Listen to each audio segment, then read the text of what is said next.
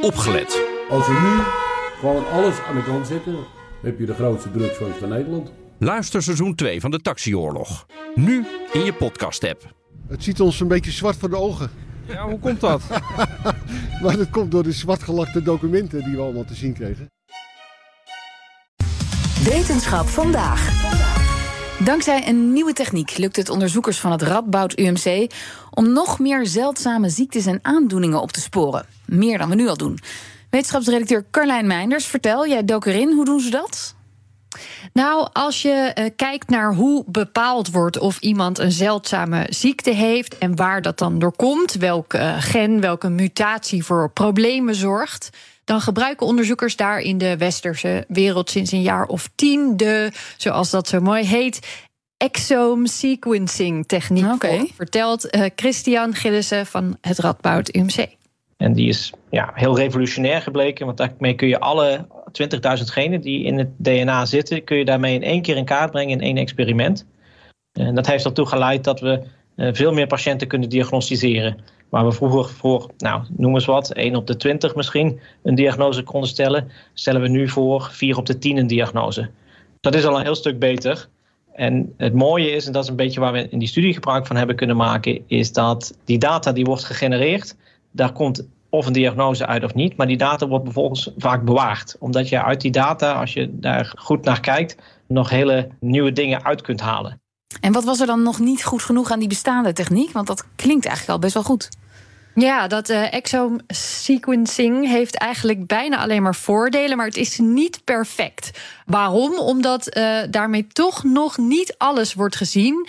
Dat heeft dan weer alles te maken met wat er door de tijd heen met ons D N A gebeurt. Er gaat iets mis bij het kopiëren van het D N A. En het D N A wordt foutief overgedragen eigenlijk. En er wordt bijvoorbeeld een stuk gedupliceerd. Je krijgt gewoon hetzelfde stuk twee keer in het D N A te zitten.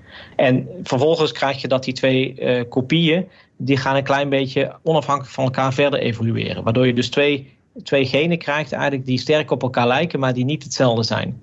In sommige gevallen leidt dat ertoe dat je gewoon nieuwe genen krijgt. In andere gevallen leidt dat ertoe dat je één werkend gen hebt, maar daarnaast ook een niet werkende, zeg maar, kopie die er heel erg sterk op lijkt. Maar Carlijn, gebeurt dat bij iedereen, in iedereen? Nou ja, die twee kopieën die elk dan hun eigen weg gaan, dat is ook hoe soorten zich aanpassen en hoe nieuwe genen ontstaan. Dus dat gebeurt overal. Maar dat is niet altijd goed nieuws. Nee, klopt. Uh, dat is ook namelijk hoe mutaties kunnen ontstaan, die ziektes kunnen veroorzaken. En in het geval van zo'n niet werkende kopie, dat noem je een pseudogen, is het niet zo handig, want daar hebben we weinig aan en dat maakt onderzoek moeilijker. Het probleem wat nou optreedt bij die, bij die test, bij dat exome sequencen, is dat wij, uh, we kunnen voor een normaal gen kunnen we heel goed lezen wat er in het D N A staat. Maar bij zo'n combinatie van een gen en een pseudogen is het zo dat we weliswaar informatie krijgen daarvan, maar dat we niet weten of die informatie nou bij dat gen hoort of bij dat pseudogen. En, en waarom is dat dan erg?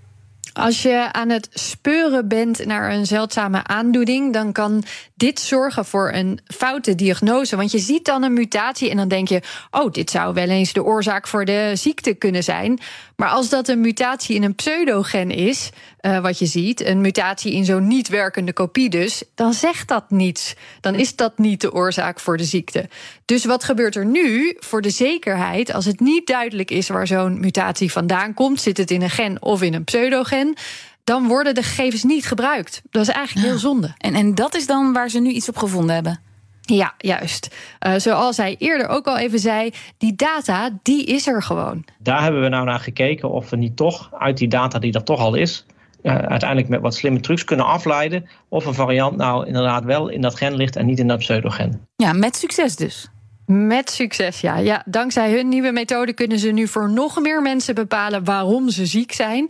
Omdat ze dus niet alleen uh, de gen- en pseudogen-combinatie kunnen vinden in al die data, maar ze ook nog eens een manier hebben gevonden om die twee weer uit elkaar te houden. Maar Carlijn, is dit dan ook weer zo'n voorbeeld van over tien jaar hebben we er wat aan?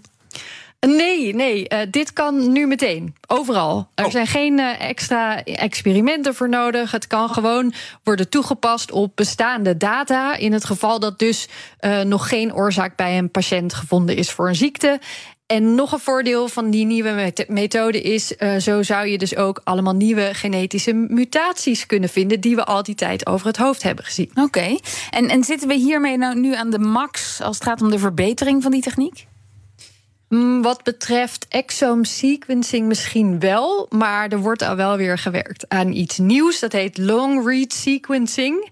Uh, bij de huidige methode lees je misschien nou, stukjes van honderdvijftig D N A-letters of bouwsteentjes af. En met long read technieken kun je stukken lezen van ja, twintigduizend bazen achter elkaar.